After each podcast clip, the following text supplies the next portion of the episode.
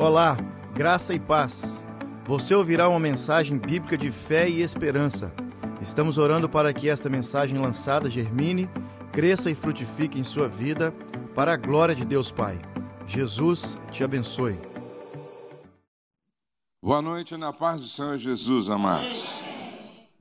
É bom estarmos aqui outra vez para juntos nós refletirmos sobre esse assunto tão importante que é a família, não é? é? Ontem eu falei sobre quatro erros que podem adoecer ou comprometer a construção do nosso projeto de vida conjugal. Eu falei sobre não cumprir com os votos, não é? Não cumprir com os votos. E terminei falando sobre a importância das coisas pequenas, ou não dar importâncias importância às pequenas coisas. E hoje eu quero falar de um assunto, eu penso que a maioria gosta. Se não gosta, vai aprender a gostar hoje aqui, entendeu? É, vamos lá. Eu acho que não está passando aqui.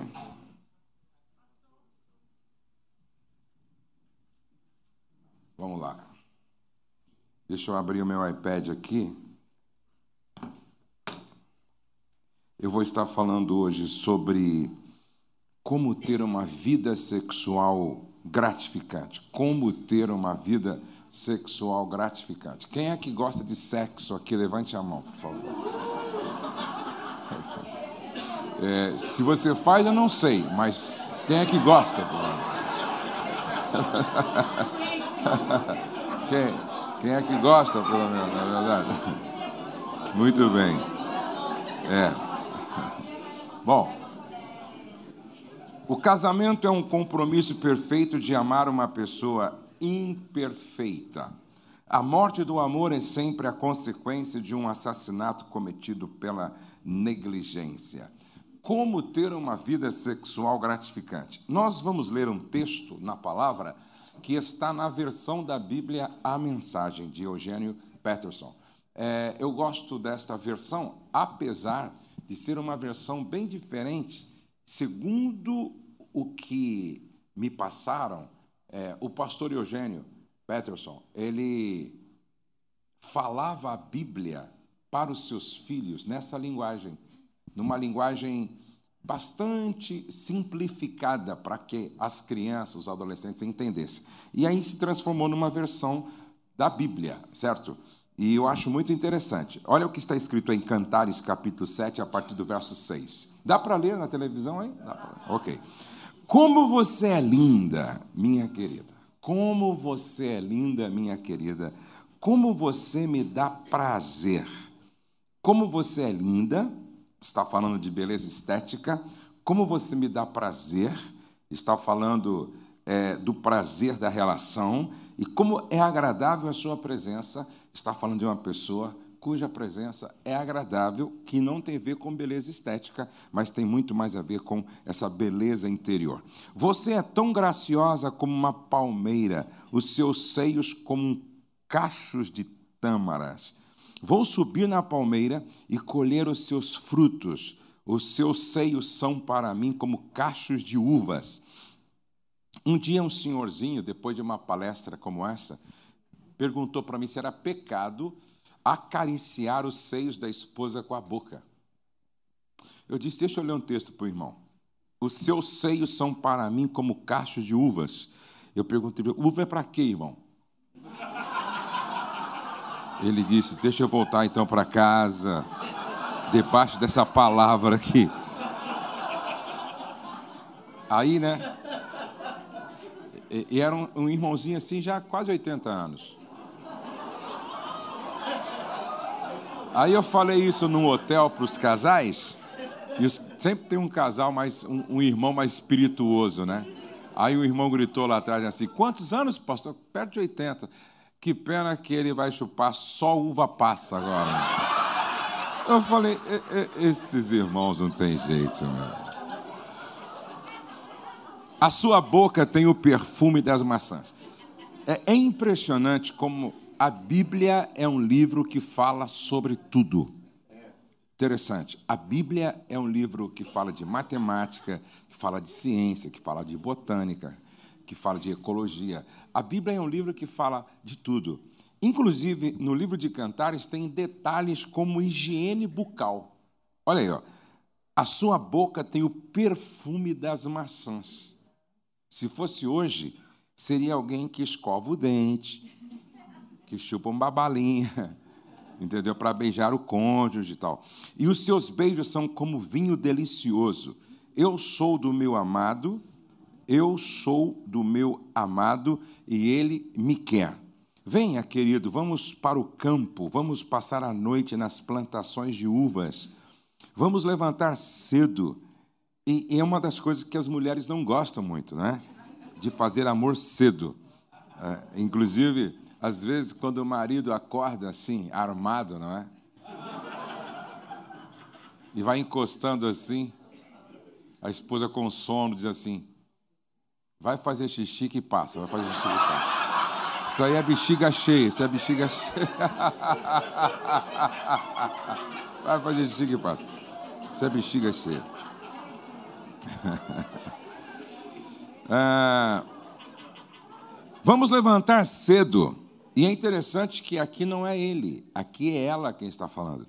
Vamos levantar cedo e olhar as parreiras para ver se elas já começaram a brotar. Toda essa é uma linguagem poética falando da excitação que precede o coito certo? Para ver se elas já começam a brotar. Veremos se as flores estão se abrindo e se as romanzeiras estão em flor. Ali eu lhe darei o meu amor. É, ali eu lhe darei o meu amor. É ali eu vou me entregar. Ali eu vou me dar a você. Essa linguagem poética é muito interessante. Ali eu lhe darei o meu amor. Eu gosto da expressão fazer amor. Tem uma senhora que trabalha com a gente, ela tem 85 anos. E ela fala: ninguém faz amor, pastor Josué. Ninguém faz amor. Mas é uma, é uma expressão dentro da liberdade poética. É, e eu sempre digo: quem um dia aprendeu a fazer amor, nunca mais vai querer fazer apenas sexo.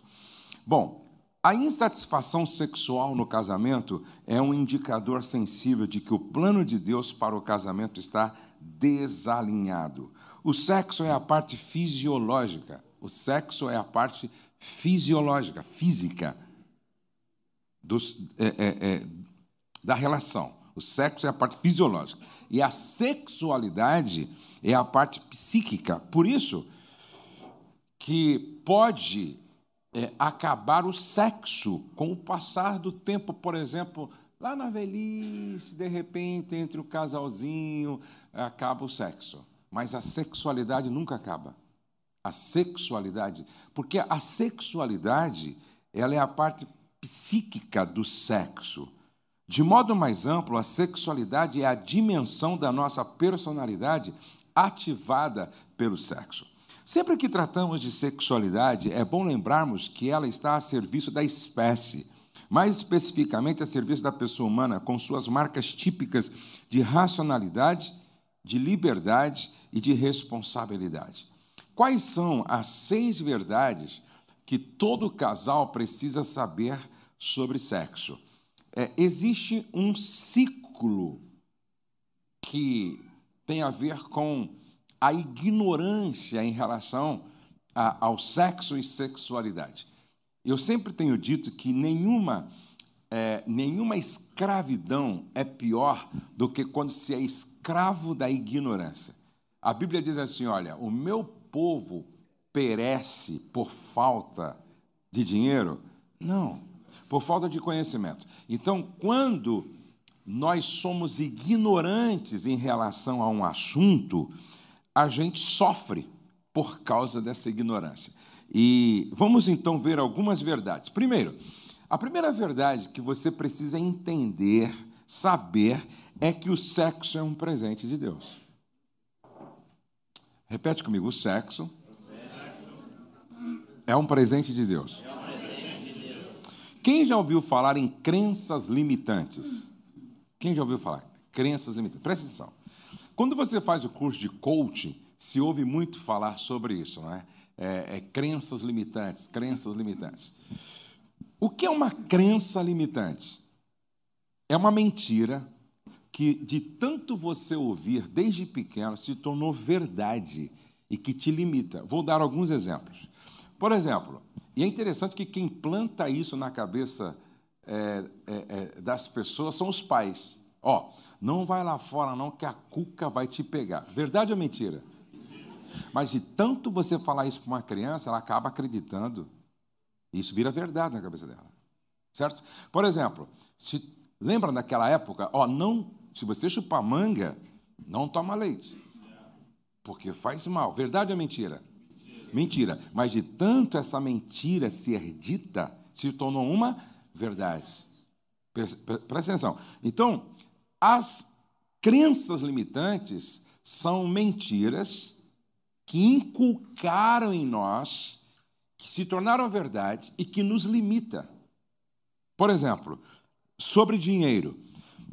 É, muitas pessoas insistiram em nos dizer, ou dizer aos seus filhos, que, que o amor ao dinheiro, o amor ao dinheiro é a raiz de todos os males. Sim, verdade ou mentira?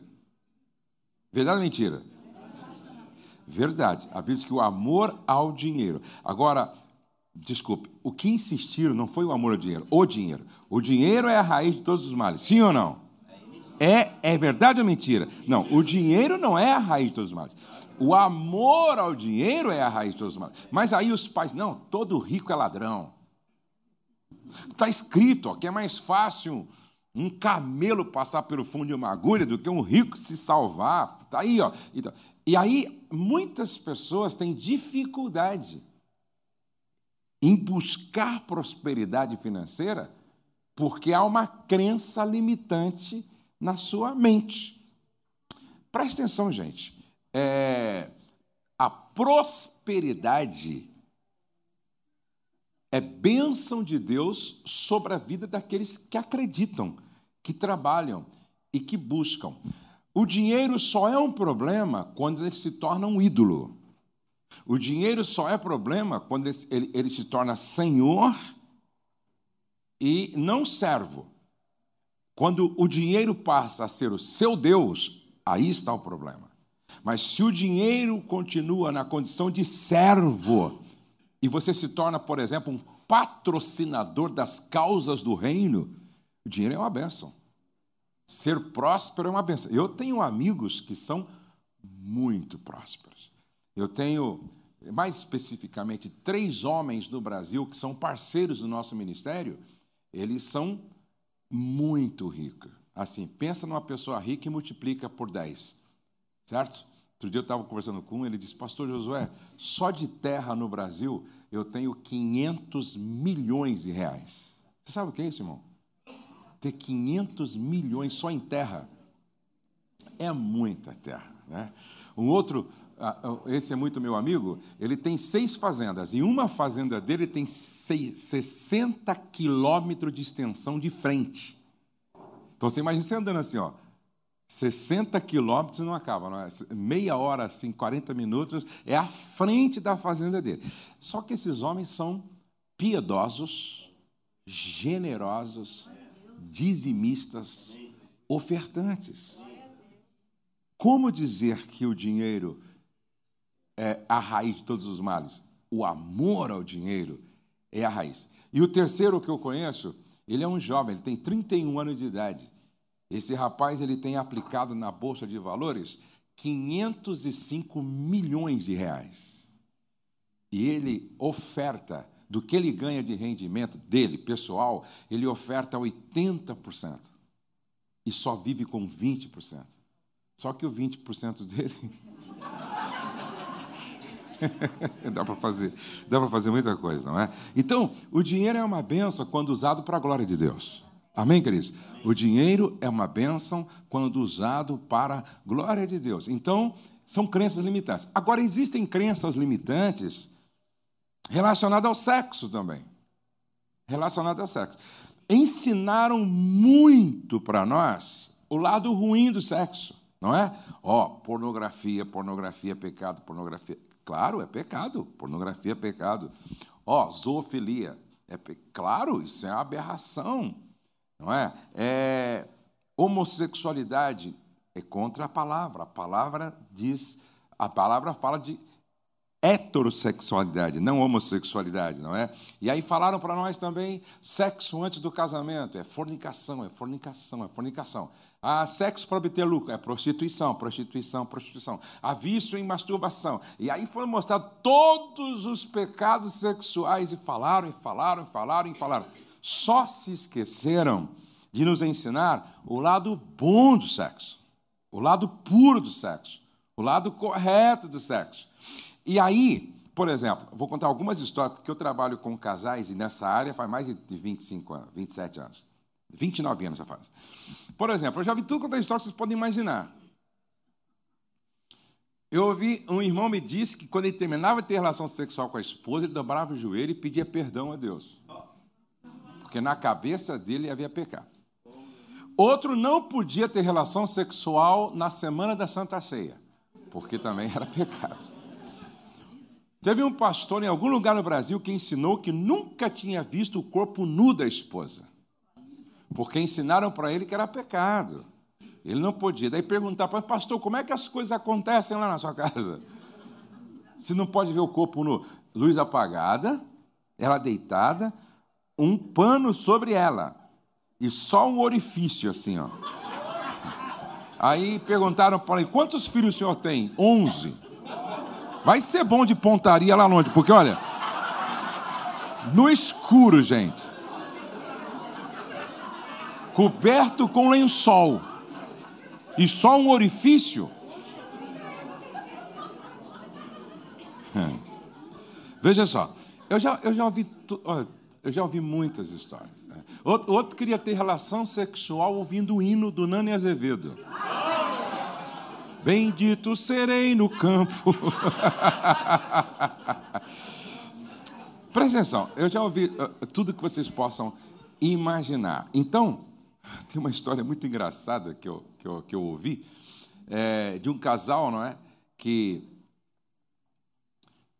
que foi para a lua de mel e a, e, e, e a mãe toda preocupada com a filha virgem, passou lá uma, uma pomada para ela e tal para facilitar, porque a filha era virgem e tal, e foram para a lua de mel. Chegando à lua de mel, é, ele tenta um primeiro dia, não consegue, tenta um segundo dia, não consegue, tenta um terceiro dia, não consegue, não acontece nada, e um rolo lá e tal. Voltado à lua de mel, eles foram, ele foi para o médico, foi para o médico, falou, doutor, me ajuda aí, porque eu fui na lua de mel e uma semana tentando, não aconteceu nada, e eu estou preocupado, o que, que houve e tal comigo, e tal, aí o médico começou a perguntar para ele, você bebe? Não, eu sou crente, não tomo nada de álcool, não bebi nada, nada, nada, nada, só água mesmo lá. Né? É, você toma algum remédio? Tarja preta, assim? Também não tomo remédio nenhum, não, sou saudável e tal, né? Você usou algum remédio? Falou, só uma pomada aqui. A minha sogra passou para mim. Aí ele falou, traz essa pomada. Sabe que eu não, sei, traz essa pomada para mim. Ele, o médico olhou e falou, xilocaína. Falou, cara, você passa anestésico no pênis e na vagina e você quer que, que vai sentir alguma coisa? Faz a tua sogra pagar a lua de mel outra vez para você, porque ela sacrificou a sua lua de mel. Então, eu já ouvi tudo, não é? Eu já, eu já ouvi de tudo que possa imaginar. Repete comigo: o sexo é um presente de Deus.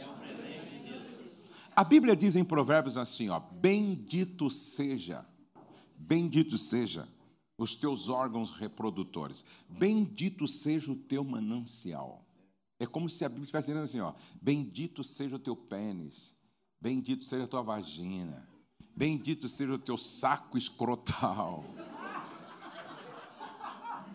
Vocês estão achando engraçado por quê? É, o homem deveria olhar para a vagina da esposa e dar um glória, aleluia, glória a Deus, que coisa maravilhosa. A mulher deveria olhar assim para o pênis ereto do marido e dizer, glória a Deus, aleluia. Isso é uma maravilha, isso é uma bênção.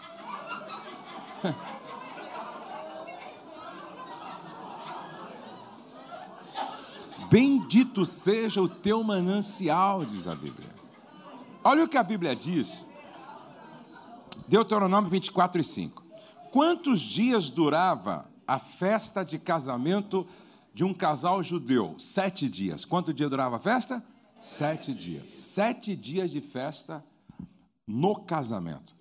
É, é, de um casamento judeu. Agora, quantos dias durava a lua de mel? Vamos ler. Um homem que tenha casado há pouco tempo ficará livre, diga livre, livre. Por, um ano. por um ano. Diga livre, livre. Um, ano. um ano. Do serviço militar, de qualquer outro serviço público, ele tem o direito de ficar em casa. Repete comigo: livre, livre. Um, ano, um ano em casa. Ele tem o direito de ficar em casa um ano, fazendo com que a sua esposa se sinta feliz. Não, presta atenção. Quem foi que estabeleceu isso? Deus.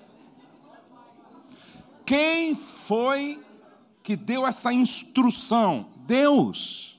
Isso está em Deuteronômio, capítulo 24, verso 5. Deus disse: Moisés, quando um casal, certo? Quando um soldado casar, durante um ano, não o mande para a guerra. Não coloque sobre ele trabalho pesado. Ele tem o direito de ficar livre por um ano em casa, fazendo com que a sua esposa se sinta feliz. Você acha que, presta atenção, você acha que Deus fez você assim, eu assim, nós assim, com todos os órgãos reprodutores e com todos os órgãos genitais? Será que você acha que Deus nos fez seres sexuais só para procriar? Sim ou não? Não. Se Deus tivesse feito a gente com toda essa aparelhagem sexual só para procriar, ele não colocaria na mulher o clitóris. Porque o clitóris só serve para uma coisa, só, para o prazer. O clitóris não tem outra função. Não tem outra função. A glande do pênis tem a mesma sensibilidade do clitóris. Se Deus pensasse no sexo em nós só para procriar, nós não teríamos a sensibilidade que temos na glândula do pênis e nem as mulheres no clitóris. Não. Deus não colocaria nada disso para o prazer. Por quê? Porque seria só para procriar.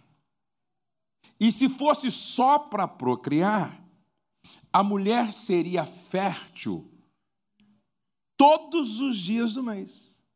Todos os dias do mês. Por que, que a mulher não é fértil todos os dias do mês? Existe um, um, um período em que ela está pronta para procriar. Porque o sexo não foi colocado em nós só para a procriação, mas sim para o prazer também. Se não, preste atenção, abra sua Bíblia, veja que está em Eclesiastes 9, 9, por favor. Eclesiastes 9 e 9. O grande problema é que algumas pessoas só decoram o Salmo 91. 9 e 9 diz assim: olha. Goza a vida com a mulher que amas. Isso engloba tudo, gente. Goza a vida com qualquer mulher, sim ou não? Não. Com a, está no singular com a mulher que amas. Todos os dias. Quantos dias? Todos os dias. Mas, pastor, então é, é para gozar todo dia? Não, não, não, não. Vamos ler direito, gente. Ó, goza a vida. Goza a vida com a mulher que amas. Todos os dias de tua vida fugaz. Então, como assim, pastor? Não é para gozar? Presta atenção. Aqui está falando de uma vida conjugal prazerosa. Porque mesmo, presta atenção, mesmo quando eu não estou tendo uma relação sexual com a minha esposa, eu estou tendo um relacionamento com base na sexualidade, que é a parte psicológica, psíquica do sexo. Que não é um orgasmo a partir de um coito, mas é um gozo emocional, ou seja, é bom estar juntos.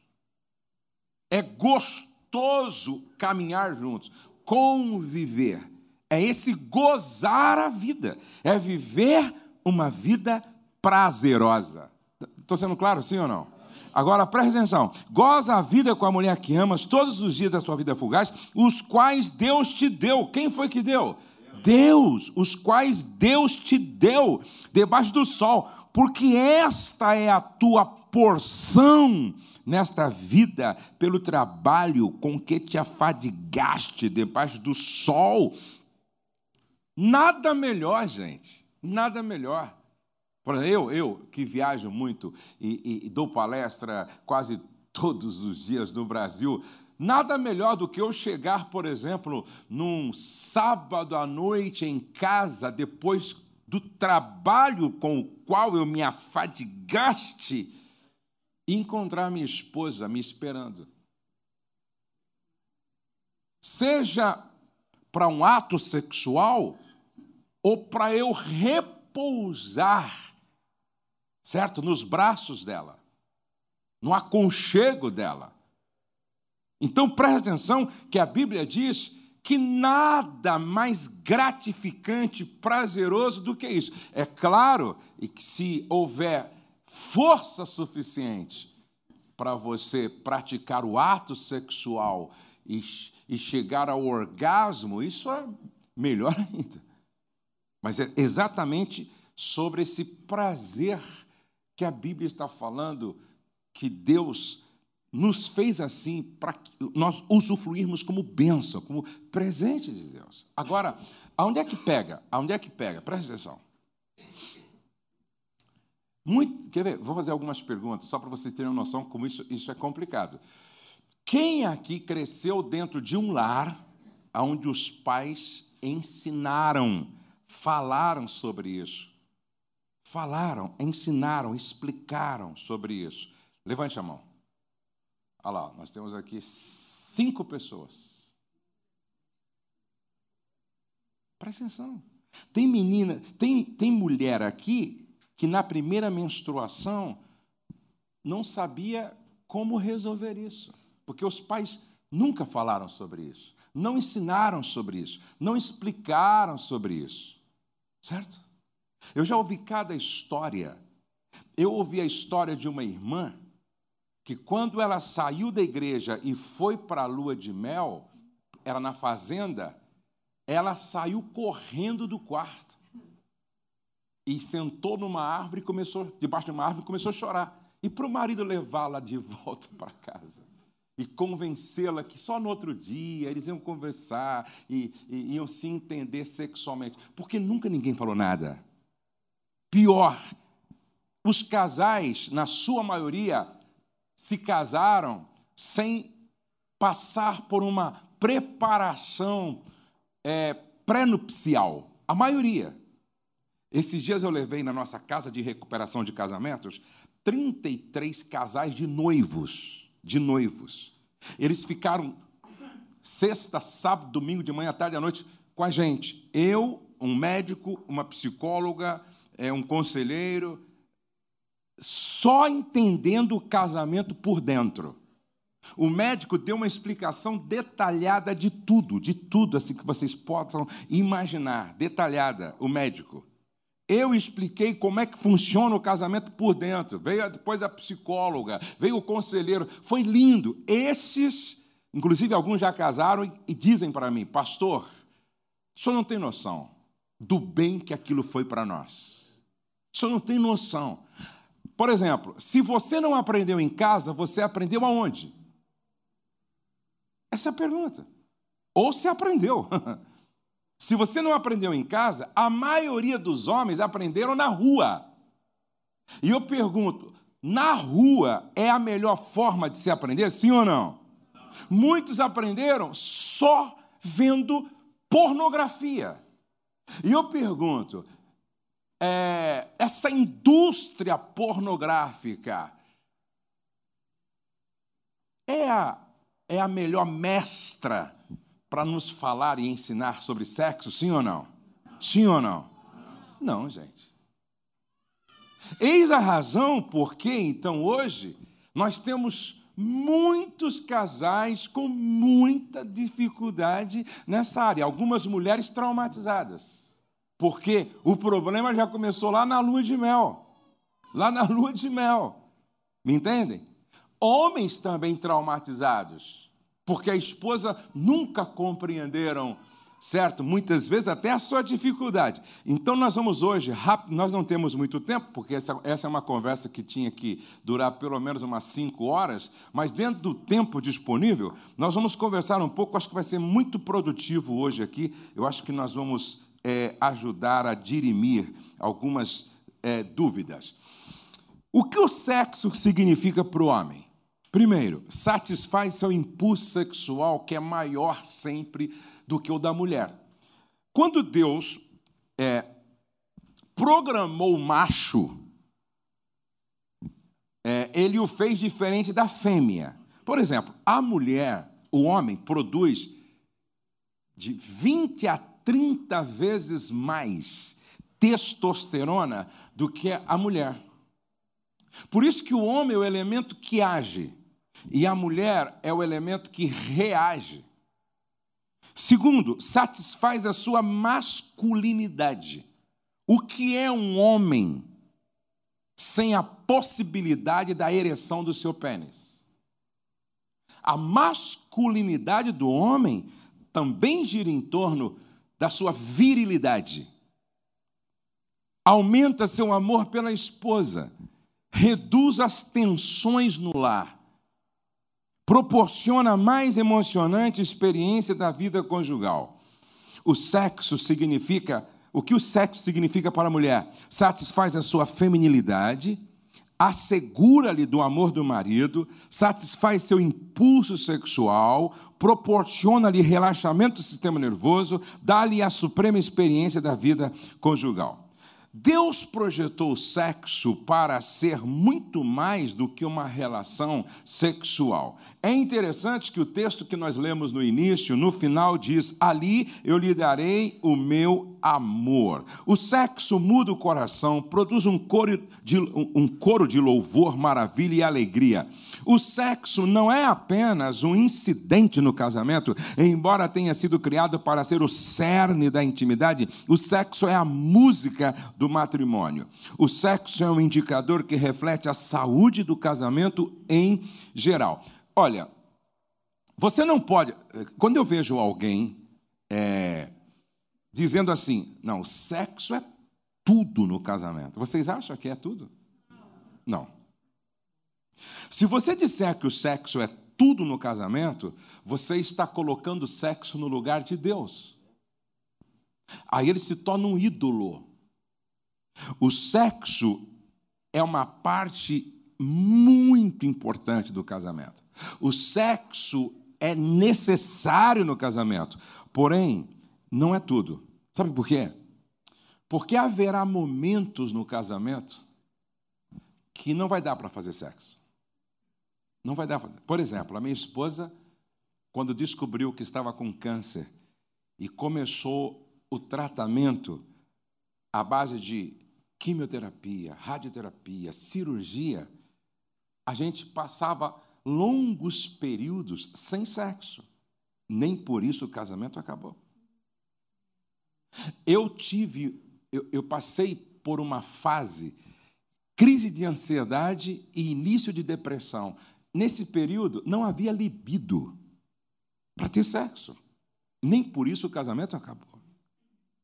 Se o sexo for tudo, então quando não for possível praticá-lo, o casamento acaba. Por isso que o sexo não é tudo, ele é uma parte importante, necessária, mas não tudo. Agora, veja só, Se a relação sexual com o seu cônjuge não é tudo o que você esperava, o problema não é a relação sexual, mas o relacionamento. Não há sexualidade satisfatória em um ambiente cotidiano com problema. Como um sismógrafo sensível, a atividade sexual registra a qualidade do clima que reina entre o casal. É uma pena que eu não trouxe um livro, eu até mandei procurar lá na, nossa editora, mas como a gente chegou de um grande evento e estavam todos encaixotados, não foi possível trazer. Mas tem um livro muito legal que eu distribuo no Brasil, é Entre Lençóis, do Kevin Lehman. E é, um, é um livro que explica algumas coisas que a gente precisa saber. Agora, preste atenção. Eu estou falando sobre isso partindo do princípio de que não há um problema de saúde. Não há um problema de saúde. Porque se houver uma descompensação hormonal, seja do homem ou da mulher, aí é um problema de saúde. Às vezes o homem está precisando de reposição hormonal. Ou então, às vezes, é a mulher que está precisando. Então aí já é um problema de saúde. Tá? Ou então, é... há uma crise financeira perturbando a cabeça dos dois, aí compromete a libido também. Ou então, ela ou ele está passando por um tratamento cuja medicação está comprometendo a libido. Eu estou falando isso aqui, ó, partindo do princípio de que os dois estão bem em termos de saúde, em termos de saúde, tá? Não há sexualidade satisfatória em um ambiente, diga ambiente cotidiano com problemas. Como um sismógrafo sensível, a atividade sexual registra a qualidade do clima que reina entre o casal. Quer ver? Abra sua Bíblia um pouco em Cantares, capítulo 1. Cantares, o livro todo está falando de sexo e sexualidade. O, o, o Cantares não foi escrito pensando na igreja. A gente pode usar como figura não é? Pode fazer uma analogia, mas Cantares foi escrito de um foi escrito pensando na relação entre homem e mulher no contexto conjugal. Como é que esse livro começa? Cântico dos Cânticos de Salomão. Beija-me com os beijos de tua boca. Beija-me com os beijos de tua boca. Tem uma versão que diz: Ah, se ele me cobrisse toda com os seus beijos. O livro começa com beija-me com os beijos de tua boca, porque melhor é o teu amor do que o vinho.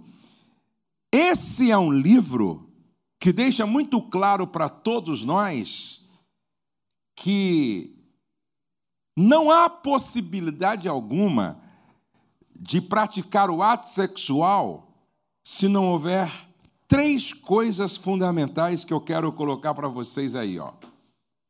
Honra, segurança e intimidade. Honra, segurança e intimidade. Pode, eu posso estar bem fisicamente, financeiramente eu posso estar bem, não há nenhuma preocupação perturbando a minha mente, Está tudo certo nesse aspecto. Agora, se não houver honra, segurança e intimidade, não haverá sexo com qualidade. Não haverá. Todo livro, todo livro de cantares nos ensina sobre isso. Querem ver? Veja o que está escrito no verso de número 4. Leva-me após ti. Ela está dizendo: leva-me após ti.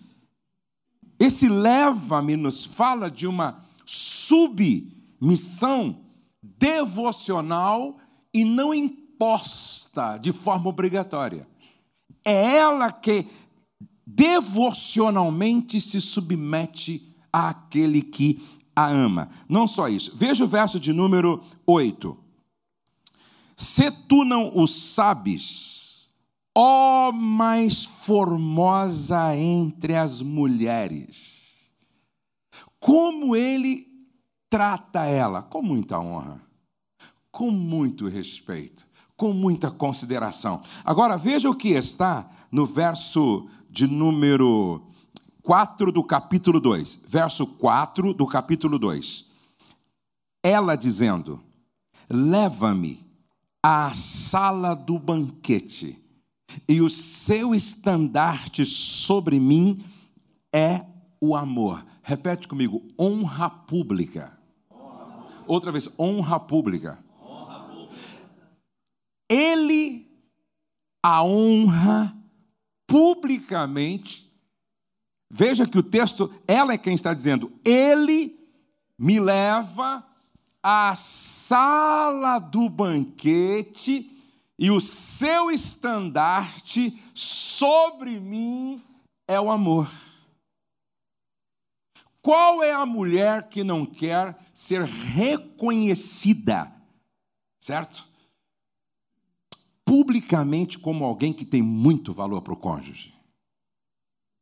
E a pergunta que eu sempre faço para os homens é: qual foi a última vez que você honrou sua esposa publicamente, surpreendendo-a de uma forma que até hoje ela fala nisso?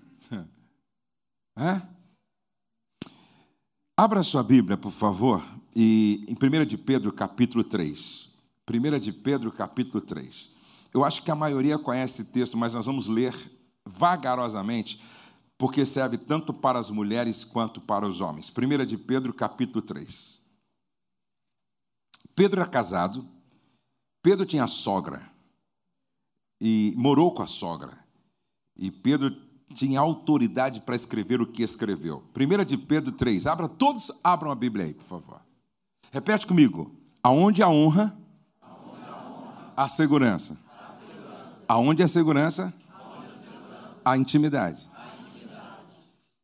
Eu não me sinto seguro quando me relaciono com alguém que não sabe me honrar. E se eu não me sinto seguro, como é que eu vou abrir, me abrir para essa pessoa?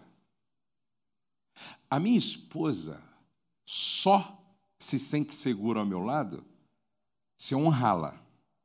E em se sentindo segura, ela se abre. Aí eu conheço o seu mapa afetivo. Ninguém se abre para quem não confia, porque não se sente segura ou seguro. Agora, não tem como fugir disso aqui, ó. Dá uma olhada. 1 de Pedro 3. Mulheres, sede vós igualmente submissas a vosso próprio marido, para que, se ele ainda não obedece à palavra, seja ganho sem palavra alguma por meio do procedimento de sua esposa. Ao observar o vosso honesto comportamento cheio de temor. Repete comigo: procedimento. procedimento. Comportamento. comportamento. Outra vez, comportamento. comportamento. É o meu comportamento que determina a qualidade do meu ambiente. Eu venho trabalhando muito essa questão da inteligência emocional. Da inteligência emocional. O que, que a gente aprende quando estudamos sobre inteligência emocional? Daniel Goleman, ele é um professor da Universidade de Harvard, bem perto de vocês aqui em Boston. E em 1990 ele popularizou essa ideia da inteligência emocional, que na verdade faz parte da sabedoria milenar, está lá em Provérbios desde sempre. Agora, Daniel Goleman, ele diz algo muito interessante. Ele diz o seguinte: 80% do nosso sucesso ou do nosso fracasso depende de como nós lidamos com as nossas emoções. 80% do nosso sucesso ou do nosso fracasso depende de como nós lidamos com as nossas emoções. Preste atenção nisso a maneira como eu lido com as minhas emoções determina como eu me comporto. E o meu comportamento é mais importante do que o meu talento. Você pode ser o melhor técnico, se você não for emocionalmente inteligente, você se torna um estúpido no seu comportamento. Então, você é uma pessoa não inteligente socialmente. O resto fica tudo comprometido, inclusive o sexo. Eu encontro mulheres que são bonitas esteticamente, feias emocionalmente. Eu encontro homens que são tecnicamente excelentes, emocionalmente estúpidos, medíocres, pequenos. Esse é o grande problema. Por isso, estudar sobre inteligência emocional é melhorar o comportamento. Quando você aprende a lidar com as suas emoções de forma inteligente, você muda o seu comportamento. E aí, Pedro está dizendo o seguinte: uma pessoa que se comporta com base nos valores do Evangelho e não com base no que está sentindo, muda o seu comportamento. E aí, Cristo aparece nesta pessoa. Aí o seu testemunho fala mais alto do que a sua própria voz.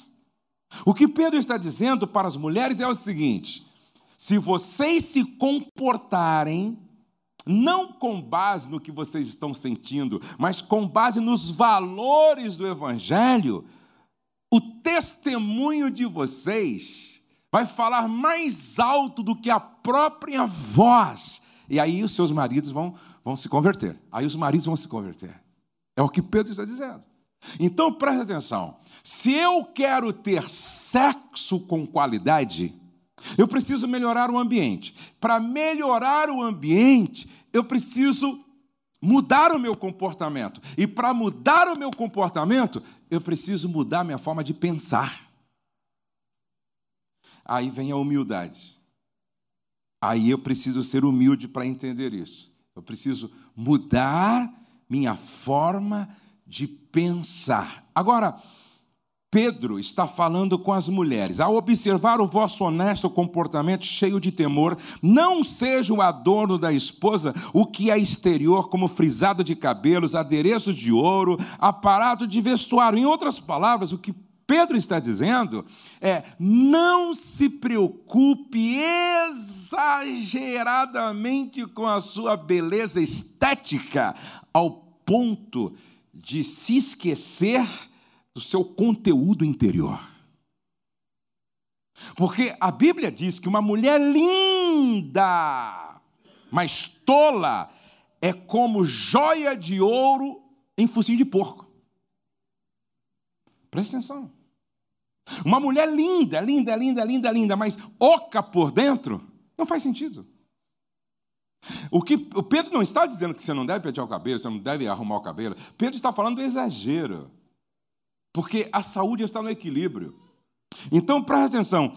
Verso 4: Seja, porém, o homem interior, diga homem interior. Homem interior. Se preocupe sim com a sua beleza estética, mas invista o dobro no seu homem interior. Seja uma mulher nobre, seja uma mulher emocionalmente inteligente. E ele fala sobre isso em verso de número 4. Seja, porém, o homem interior do coração unido ao incorruptível, trajo de um espírito manso. Diga espírito manso. Espírito manso. espírito manso. E tranquilo. Essa mulher tem autocontrole emocional. Essa é a mulher que conta até 10, se for preciso até 20, se for preciso até 100. Se for preciso, ela dorme e responde no outro dia. Porque ela tem autocontrole. Essa mulher, ela ela edifica a sua casa, porque ela sabe lidar com as suas emoções. E aí, irmã, você é assim? Espírito manso e tranquilo, que é de grande valor diante de Deus. Pois foi assim também que a si mesmas se ataviaram outrora santas mulheres que esperavam em Deus, estando submissas a seu próprio marido, como fazia Sara que obedecia, que obedeceu a Abraão, chamando-lhe Senhor, da qual também da qual vós vos tornaste filhos, praticando o bem e não temendo perturbação alguma. É interessante que tem duas figuras em cantares que às vezes quando eu uso para chocar mesmo. Quando fala da mulher. Tem uma figura em Cantares, é, pomba, não é? Pomba minha, diz Cantares capítulo 2. Pomba minha. Então ali a poesia, o, o, o homem na poesia chama ela de pomba minha, que andas entre os penhascos. Mostra-me o teu rosto, faz-me ouvir a tua voz, porque a tua voz é suave e o teu rosto é belo. Logo em seguida, o texto diz assim: Apanhai-me as raposas, as rapozinhas que devastam as vinhas, ou os vinhedos, porque as nossas vinhas estão em flor.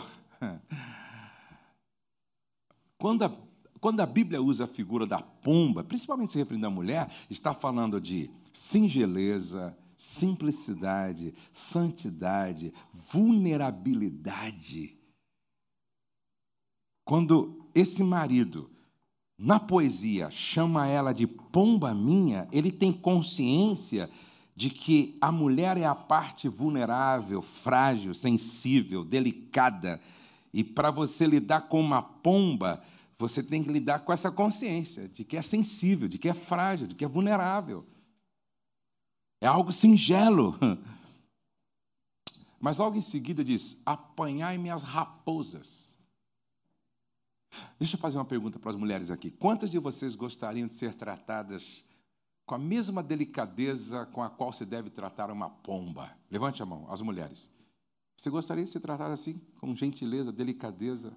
Bem alto assim, as mulheres. Ô irmão, Olhe para sua esposa e diga assim: minha pombinha. Pomba minha, né? Outro dia, no encontro de casais, aí eu disse assim: ó, eu vou dar para a irmã que fizeram o barulho de uma pomba um livro autografado. Vocês acreditam que teve uma irmã que imitou uma pomba direitinho? Acho que vou fazer o mesmo aqui.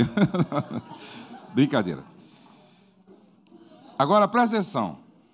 É, Obrigado. Agora preste atenção. Quem quer ser tratada como pomba não pode se comportar como raposa.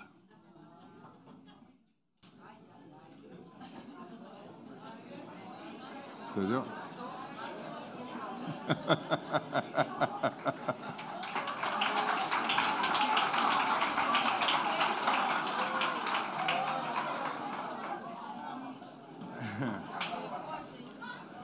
Então, presta atenção. Se a mulher quer ser tratada como uma pomba, ela não deve se comportar como raposa, porque a Bíblia diz que a raposa devasta.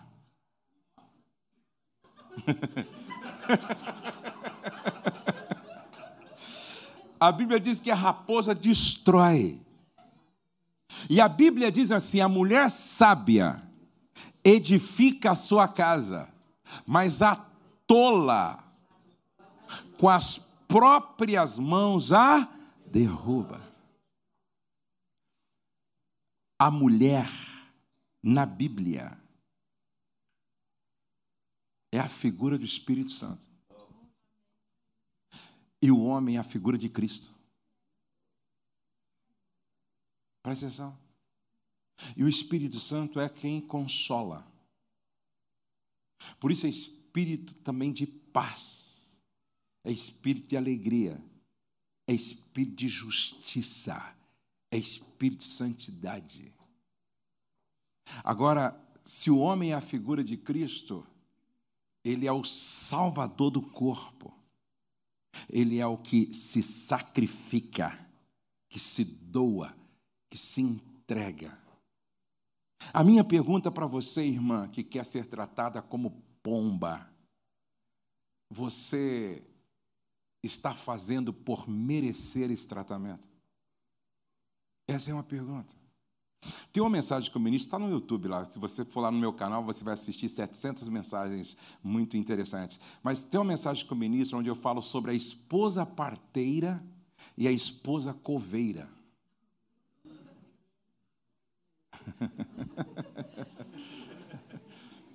A parteira é a pomba, a coveira é a raposa.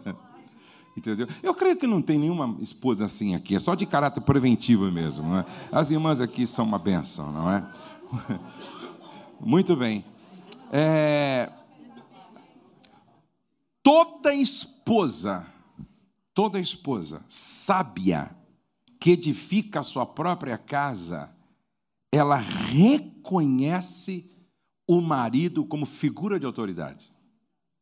Presta atenção. Ela reconhece o marido como figura de autoridade.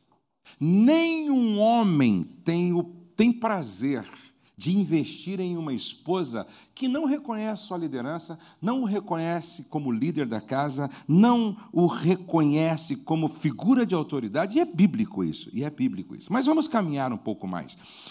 Verso 7. Maridos, agora vem é, os maridos. Maridos, vós igualmente Vivei a vida comum do lar. Repete comigo. Vivei, Vivei a, vida a vida comum do lar.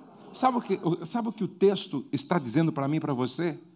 Não basta estar presente. É preciso se envolver na vida comum do lar. Não basta estar presente. É preciso interagir, se integrar. Não basta estar presente é preciso marcar presença. Vivei a vida comum do lar, com discernimento, com conhecimento e tendo consideração para com a vossa mulher como parte mais frágil. E aí o texto diz: tratai-a com dignidade, tratai-a com honra, tratai-a com honra, porque sois juntamente herdeiros da mesma graça da vida, para que não se interrompam as vossas orações. E aí, se colocasse assim, ó, para que não se interrompam os vossos orgasmos, estava certo também. Estava certo também.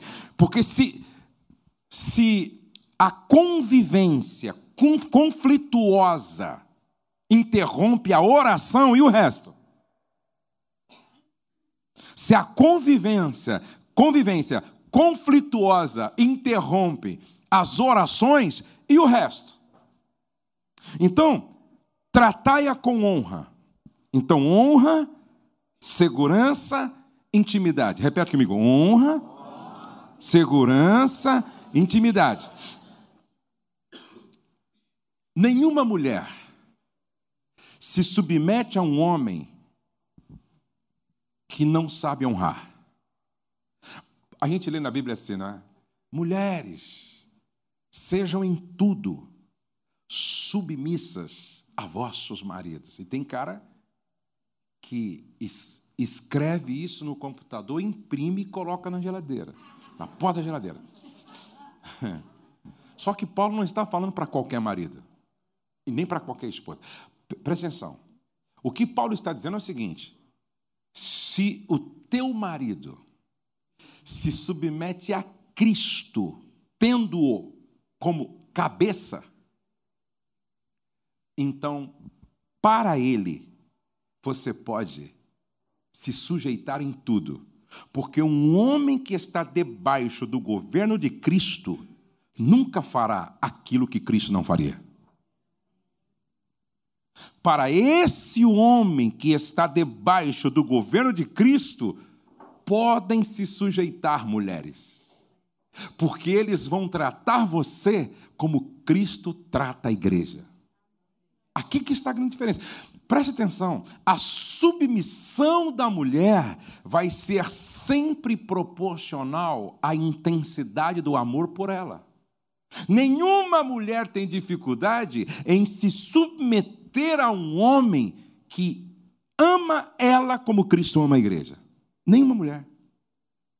Pergunto para as irmãs aqui: você teria dificuldade de se submeter ao, ao seu marido se ele fosse até a cruz por você?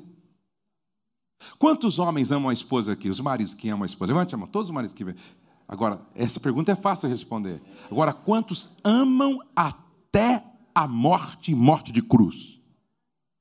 Você iria para a cruz por sua esposa? Tem gente que não entrega o cartão para a esposa e a vida. Tem gente que não entrega o carro para a esposa e a vida, que é mais complicado. Tem gente que não, tem gente que não entrega a carteira para a esposa e a vida, que é mais complicado, né? que é mais difícil. Não entrega o celular. Não entrega a senha para a esposa, não é? E a vida que é mais complicado, na é verdade. Repete, repete comigo assim: honrar é reconhecer o valor. Outra vez, honrar é reconhecer o valor. Eu tenho três netinhos, a Luísa, o Davi e o Joaquim. Se eu pegar assim uma barra de chocolate e uma barra de ouro e perguntar para o Davi, o Davi, o que você prefere? essa barra de chocolate ou essa barra de ouro? Qual você acha que ele escolheria? Por quê? Porque ele não reconhece o valor. Ele não reconhece o? Valor. Quando você trata a tua mulher como não deveria ser tratada, porque não reconhece o valor dela, essa é a maior prova de que você ainda é infantil. Não reconhecer o valor do outro é sinal de infantilidade. Não reconhecer o valor do outro é sinal de imaturidade. Por isso que nós temos bebês de 90 quilos, crianças de 70 quilos. Preste atenção. Homem maduro reconhece o valor e a grandeza que há no outro. Mulheres maduras reconhecem o valor e a grandeza que há no outro. Presta atenção, se eu desse para você um quilo de ouro, ó, vou fazer missão na África durante seis meses, eu confio em você. Você guarda para mim esse, essa joia de um quilo essa barra de ouro de um quilo, você pegaria essa barra de ouro e usaria para escorar a porta da cozinha, sim ou não? Deixaria as crianças brincar com isso, sim ou não? Por quê? Porque você reconhece o valor. Quantos maridos aqui reconhecem que a esposa é uma joia de raro assim valor, ou seja, é uma joia que não não tem preço. Quantos maridos reconhecem que a esposa é uma joia de muito valor? Levante a mão assim, uma pedra. Bem alto, bem alto. Bem alto. Ok, ok. Bem alto assim, levanta a mão assim, bem alto. Que benção, que benção, que benção. Essa pergunta é fácil de responder, não é? Agora, vem a pergunta mais difícil agora. Ô irmã, só entre nós aqui. Seu marido te trata como uma princesa reconhecendo que você é uma joia de raro valor. Ele te trata como uma princesa.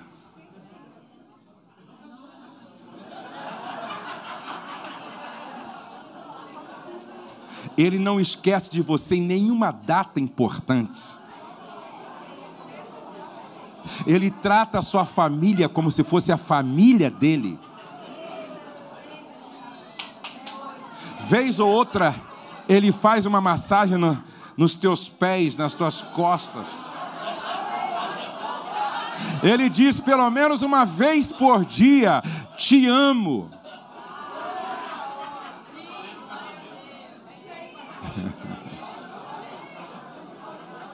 Ele é generoso financeiramente.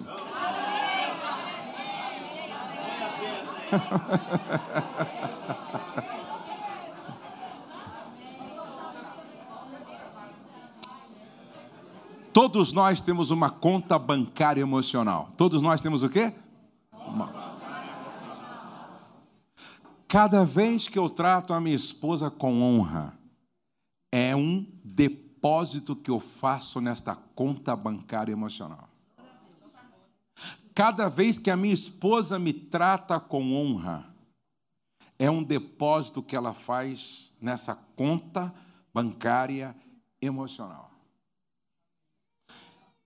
Você sabe qual é a melhor forma de dizer te amo?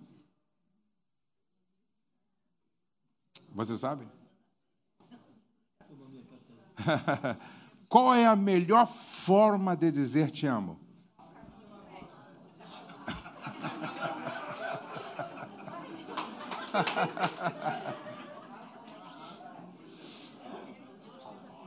é servindo o outro,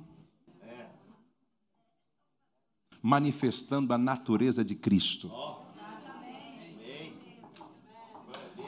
Olha, olha, olha aqui, presta atenção, porque isso aqui é muito sério, gente. Enquanto você ficar correndo atrás da felicidade, você nunca vai achar a felicidade.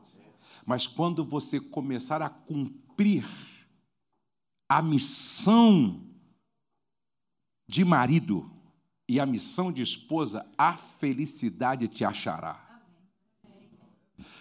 Olha só qual é o propósito maior do casamento. Primeiro, glorificar a Deus. Segundo, servir o outro. Quanto mais eu sirvo a minha esposa, mais feliz eu vou me tornando. Quanto mais a minha esposa me serve, mais feliz ela vai se tornando.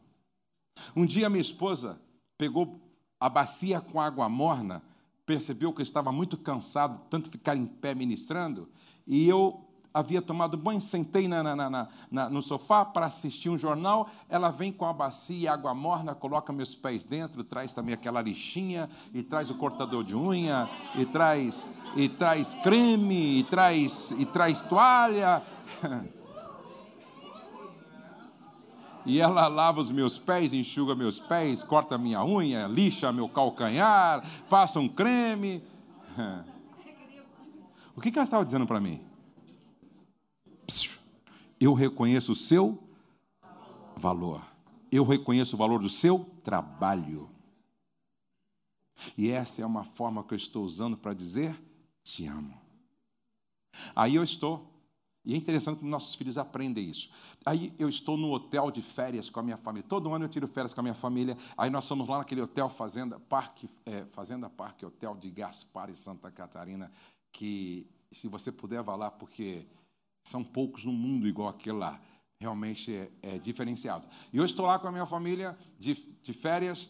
E aí cheguei o primeiro dia, a minha esposa falou assim: ó, trabalhei tanto preparando festa da editora, festa do ministério, festa da família, festa. E minha esposa gosta de ajudar muito na preparação de todas as festas. Ela disse: eu trabalhei tanto que eu vou dormir amanhã até quando eu conseguir. E aí eu, aí eu não consigo dormir assim bastante. Eu acordo sete horas, oito horas. Aí eu acordei cedo, fui tomar café, um café delicioso. Cheguei lá, estava minha, minha nora, é, meu filho, meu genro, minha filha. E aí tomamos café. Quando terminamos de tomar café, eu fui para o rapaz pedir uma bandeja. Peguei a bandeja, preparei um café delicioso para minha esposa cobrir. E estou indo eu lá. Servi minha esposa, não é? Levei o café para ela. E meus filhos, minhas, minha nora, minha filha, tudo olhando, né? E tal. E eu lá, tal, pego o elevador, chego lá, deixo o café. Quando a minha esposa acordou, e aí, dormiu bem, meu amor? Ah, dormi, tal, seu café está aqui, pronto, tal, você não vai ficar sem café hoje. Maravilha. No outro dia, eu desci para tomar café com ela agora. Quando eu cheguei lá no, no restaurante,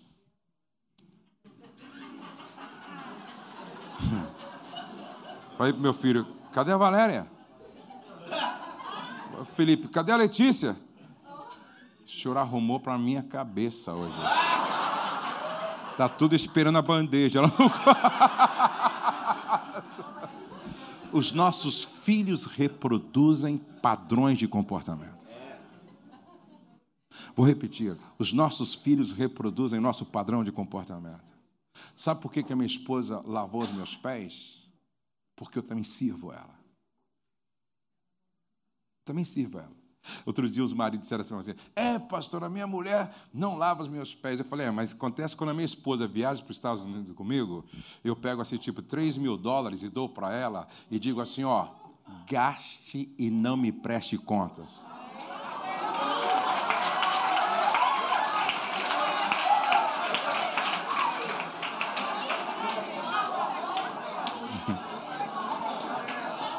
Ó, amar custa caro, gente. Amar custa caro.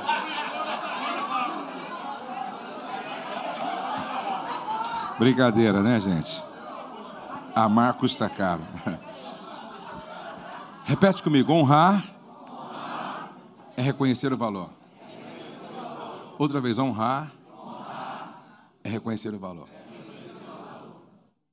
Se você não teve um pai que foi um grande marido, seja um grande marido que inspira os seus filhos. Se você não teve uma mãe que foi uma excelente esposa, seja uma excelente esposa que inspire as tuas filhas.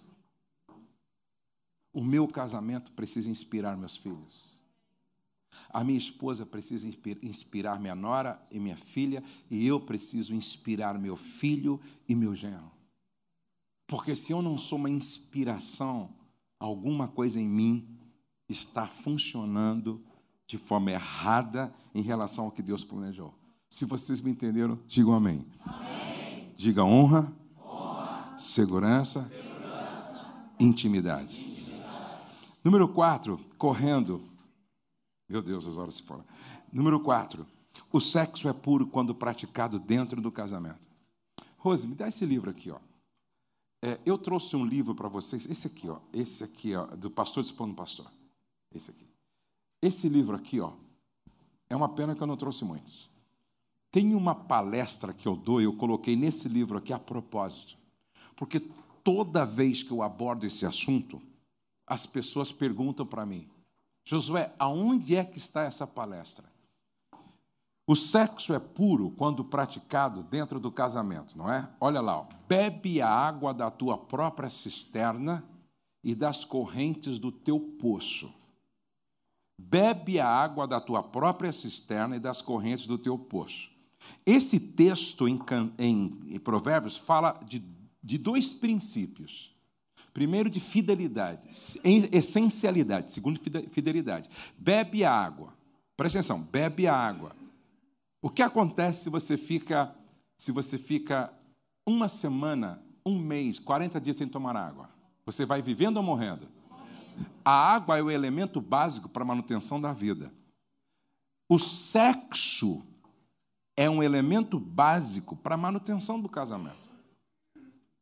Eu não estou falando quando existe um motivo que justifique a abstinência. Não é sobre isso.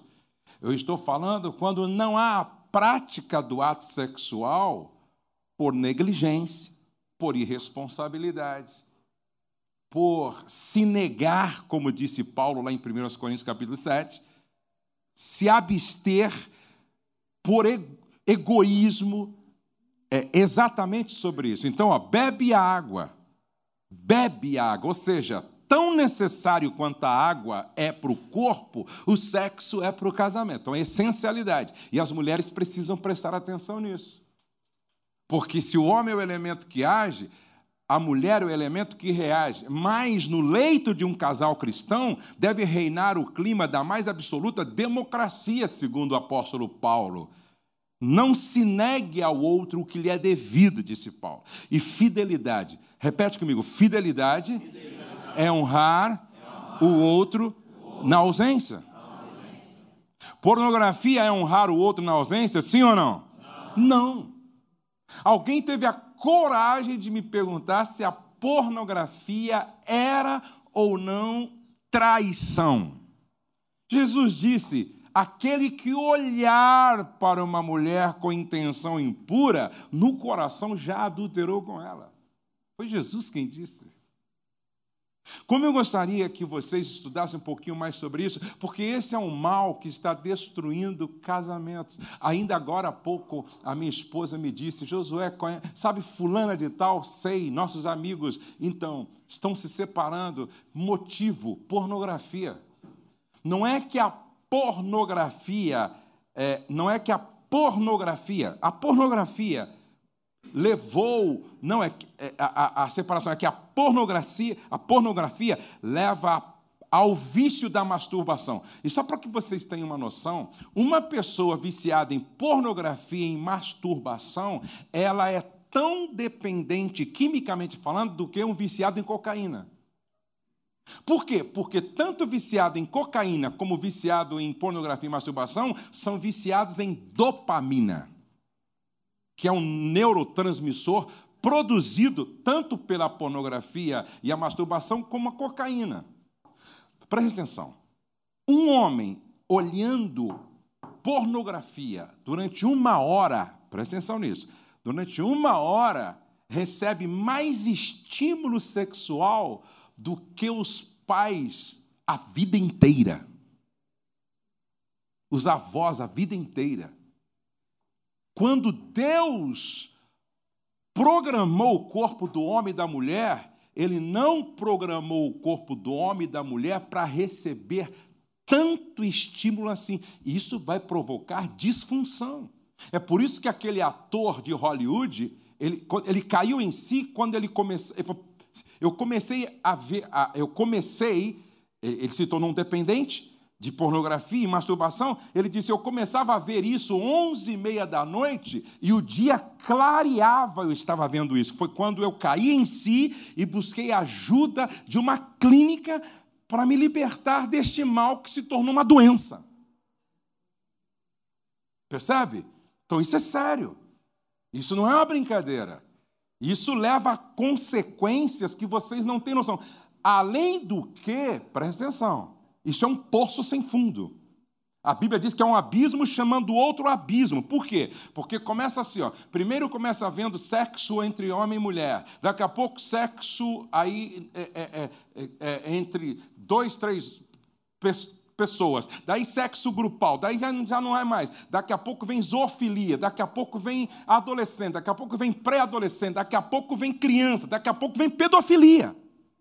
Isso é um buraco sem fundo. A carne é insaciável. Por isso, se você por acaso tem esse problema, peça ajuda. Busque ajuda. Não, ninguém vence sozinho quando chega nesse estágio. Peça ajuda. Peça ajuda. E, e sofre, por exemplo, a esposa. Sofre a esposa. Agora, nesse livro aqui, ó, eu estou falando sobre adultério lidando com as feridas do adultério. Só que não é um, não é um papo assim, fala, é, lidando com a ferida é, simplista. Não, não. Eu abordo aqui, por exemplo, as causas não neuróticas do adultério. As causas neuróticas do adultério. Eu falo sobre as feridas do adultério. Como, a gente, como, como é que é o processo da cura para essas feridas? E eu falo sobre a prevenção. Então, essa é uma mensagem que, se você e tem uma mensagem do Douglas aqui, muito, não sei se ele ministrou aqui, sobre a, a morte do eu e o poder do nós. É, é nós, ele ministrou aqui. Então, essa mensagem está aqui também, tá? Então, se você puder adquirir esse livro, vai te abençoar muito, tá? Vai te abençoar muito. Eu quero dar uma corrida e, e, e falar para vocês rapidamente sobre sexo e saúde. Olha que coisa interessante aqui, ó. Sexo e saúde. Ó, o sexo faz muito bem para a saúde. O Ministério da Saúde lá, lá no Brasil recomendou numa, numa revista, não é? Acho que foi revista Época de 2010. Faça sexo, porque é bom para a saúde.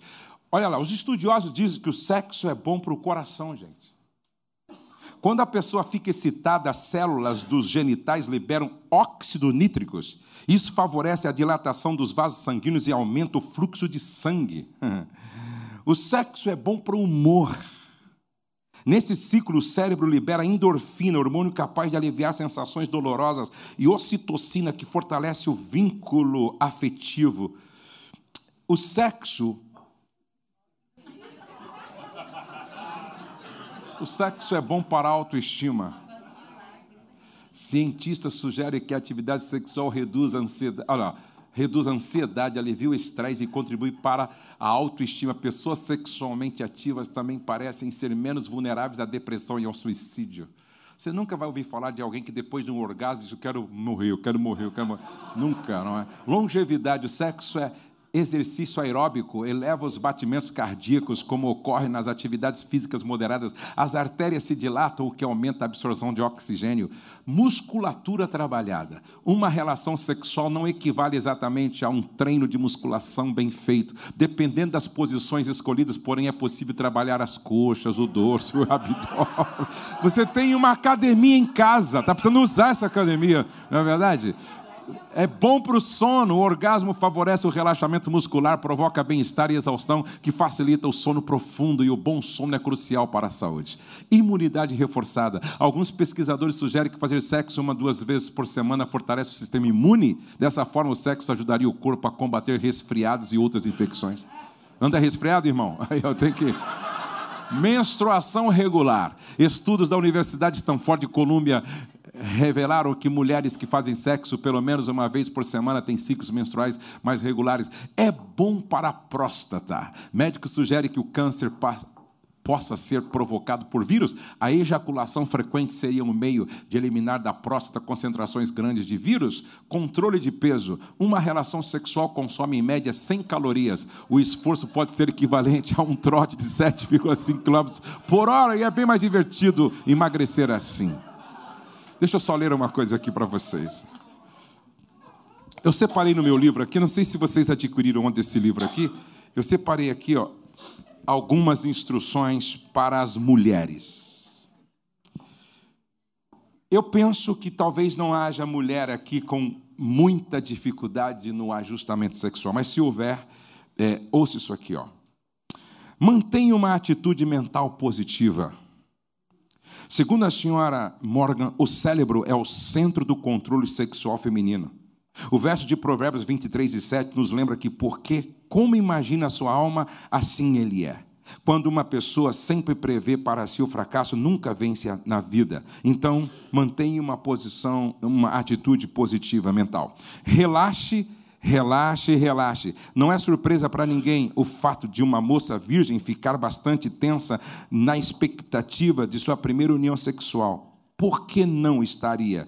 Toda experiência nova que realizamos produz em nós certa excitação nervosa. Isto é perfeitamente normal. Porém, quando uma mulher já está há algum tempo no casamento, isso aqui não faz sentido. Então, relaxe, por favor. Três, supere a inibição. Embora o pudor seja uma admirável virtude para a mulher, estará completamente fora do lugar no quarto de dormir. A Bíblia diz: estavam nus e não se envergonhavam. E as mulheres, na maioria das vezes, se preocupam com coisas que não preocupam o marido, por exemplo. Estria. Tem homem que não sabe nem o que é isso daí. E tem mulher que fica preocupada não é verdade? Quatro, lembre-se de que os homens são estimulados pela vista. Irmãs, os homens são estimulados pela vista. Os homens são facilmente estimulados pela vista e o mais belo objeto do campo visual masculino é a mulher. Muitos conselheiros insistem com as esposas para tornarem o mais significante possível o momento em que o marido volta para casa.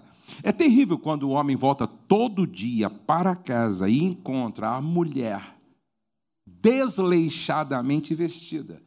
Eu até brinco, algumas amarram o cabelo de estar amarrado. Aí coloca assim uma, uma camiseta que ganhou lá do Brasil com a fotografia da Dilma, não é? E aí coloca aquela calça de moletom que o fundo vai no joelho, coloca aquele chinelinho havaiana no pé e espera o marido todos os dias assim. Isso é broxante. Cinco, não seja implicante, não o critique, nem o ridicularize. Nada perturba mais um homem do que a implicância, crítica ou ridicularização da sua masculinidade. Sexto, lembre-se de que você é o elemento reagente. Irmã, Preste atenção. O Kevin Lema diz uma coisa muito interessante. Permita que o teu marido tenha prazer ao assistir você tendo prazer. Por isso, Reaja, irmã. Porque tem mulher que parece uma boneca inflável, não é verdade? Eu ouvi falar de uma irmã que ficava olhando para o teto. E de repente, ela dizia assim: Meu amor, quando ela esperava que ela ia falar algo relacionado ao que estava acontecendo, ela dizia assim: Tem que pintar esse teto, hein? Estava com a cabeça em outro lugar, não é verdade? É... Vocês já imaginaram um casal que passa a vida tendo orgasmo de mudo? A mulher fica assim, hum, hum, hum, hum, hum. Por isso que, às vezes em quando, tem que mandar as crianças para casa da avó, ou da irmã, ou sei lá, contratar uma babysitter aí, tal, para soltar o grito de gol às vezes em quando, porque, irmã, presta atenção, o seu marido precisa ter prazer vendo você ter prazer. Porque é isso, é isso que excita o homem. Agora presta atenção, não vai fazer como outro dia aconteceu num hotel. Eu estava cansado, querendo dormir naquele quarto, e daqui a pouco eu ouvi um barulho assim do outro quarto. Ah! Ah! Eu falei, tá matando a mulher, vou chamar a polícia. Acho que deve estar tá estrangulando a dona aqui do lado. Não precisa exagerar também, não é verdade? Observe a higiene feminina diariamente. Ops, presta atenção nisso, porque isso aqui é sério. Outro dia eu estava falando da higiene do homem. Que o homem tem que escovar o dente, que o homem tem que tomar banho, que o homem tem que lavar bem os órgãos genitais e tal. Mas aí o marido chegou para mim, e a mulher, pastor, que não depila? Então, observe a higiene feminina diariamente. É preciso tomar muito cuidado por duas razões. Primeiro, o muco vaginal em algumas mulheres exala um cheiro muito forte, principalmente se ele se resseca no exterior dela e ela não se banha regularmente. Segundo, a mulher pode acostumar-se aos odores de seu corpo. É muito importante observar a higiene diariamente. Oitavo, conversem livremente entre si sobre esse assunto. Nono, se tudo mais fracassar, ore. Parece simplista esse conselho, porém, os que entendem o que estou dizendo acharão esta sugestão válida. Agora, algumas orientações aqui para os homens. O que os homens devem saber sobre as mulheres no que diz respeito ao ato sexual? Lembre-se de que quando a mulher faz amor sem intimidade romântica, ela se sente abusada. Vou repetir. Quando a mulher faz amor sem antes ter recebido atenção, carinho, é, afetividade, perdão, compreensão, camaradagem, ela se sente abusada.